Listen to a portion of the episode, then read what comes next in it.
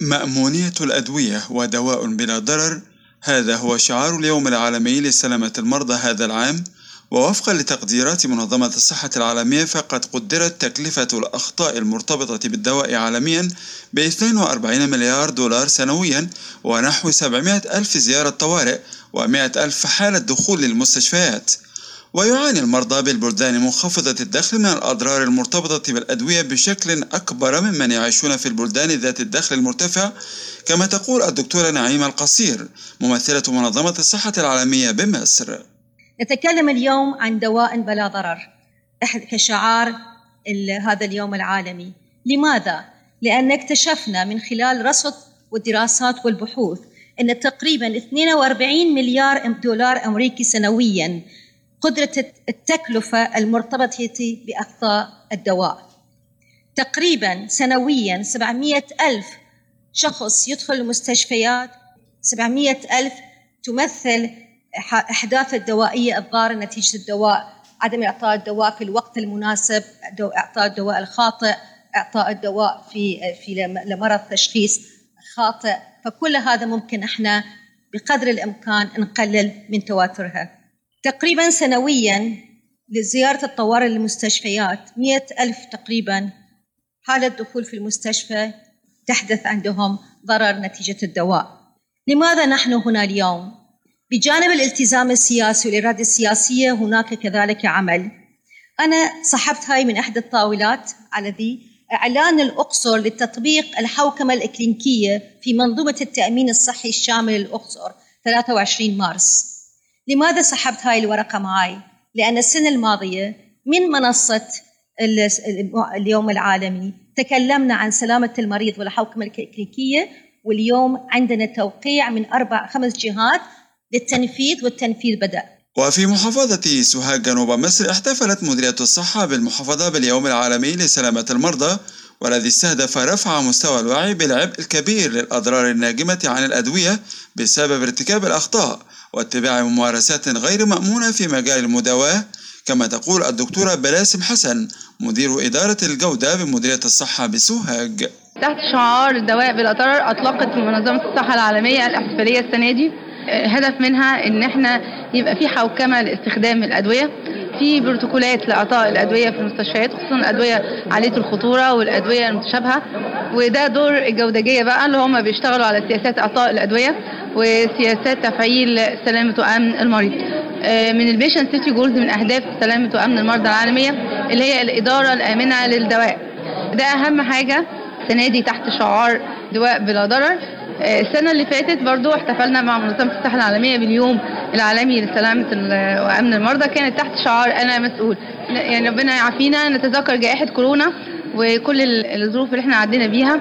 فكان كلنا كان الفريق الطبي مسؤول عن كل حاجة وهو كان هو المسؤول عن العمل في المستشفيات وقد إيه كان الجيش الأبيض شايل مسؤولية كبيرة في المستشفيات وكان هو الجندي المجهول في العمل في جائحة كورونا.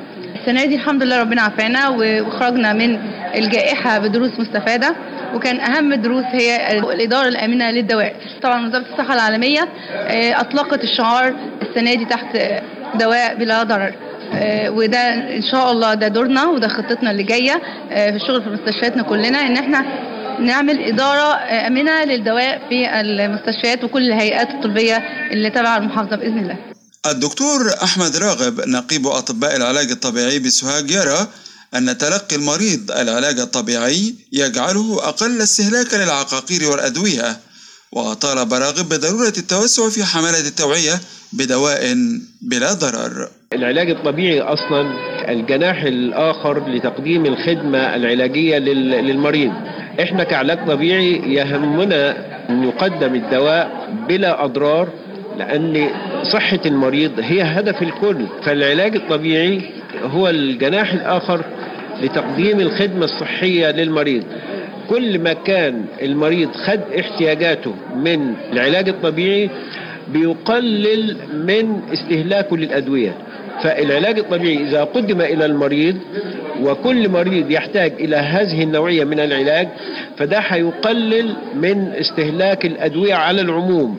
ويقول الدكتور أحمد طلعت نقيب الصيادلة بسوهاج إنه يجب إشراك أصحاب المصلحة والشركاء الرئيسيين في الجهود الرامية لمنع ارتكاب الأخطاء في المداواة. والحد من الأضرار الناجمة عنها إلى جانب تمكين المرضى وأسرهم من المشاركة بفعالية في استعمال الأدوية بمأمونية.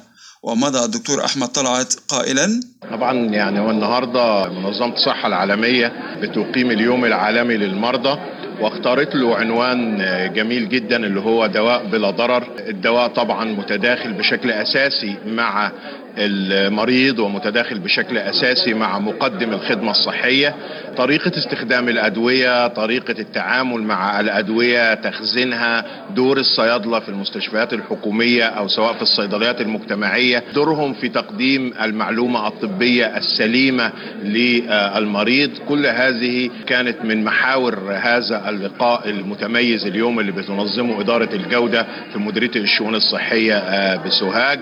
النائب زكريا حسان عضو مجلس النواب يرى بأن التحول الذي شهده النظام الصحي في مصر أسرع وتيرة للمضي قدما في خطوات كبيرة لسلامة المرضى في سنوات قليلة مضت فتم إنشاء هيئة الدواء الموحد وتطبيق التأمين الصحي الشامل.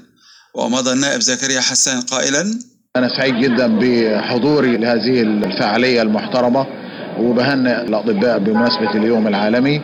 وفي الحقيقة يعني الدولة أولت اهتمام خاص خلال الفترة الأخيرة بقيادة الرئيس عبد الفتاح السيسي للصحة بشكل عام والدواء بشكل خاص وصدر قانون اللي هو إنشاء هيئة الدواء.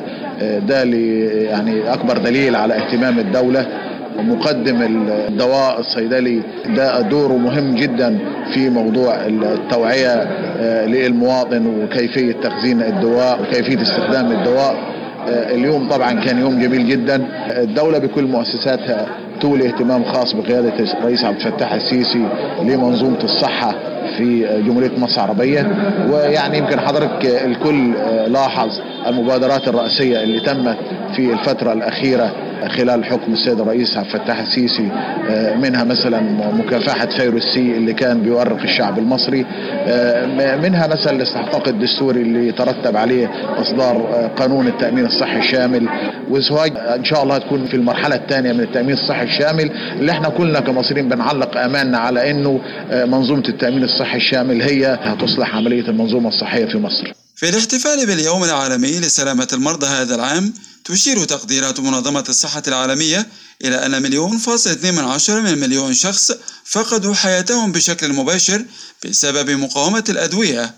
لذا تسعى المنظمة لتقليل مستوى الضرر الجسيم الذي يمكن تجنبه والمتعلق بالأدوية بنسبة 50% على مدار خمس سنوات المقبلة وتدعو المنظمة لاتخاذ إجراءات عاجلة لتحسين مأمونية الأدوية. خالد عبد الوهاب لأخبار الأمم المتحدة.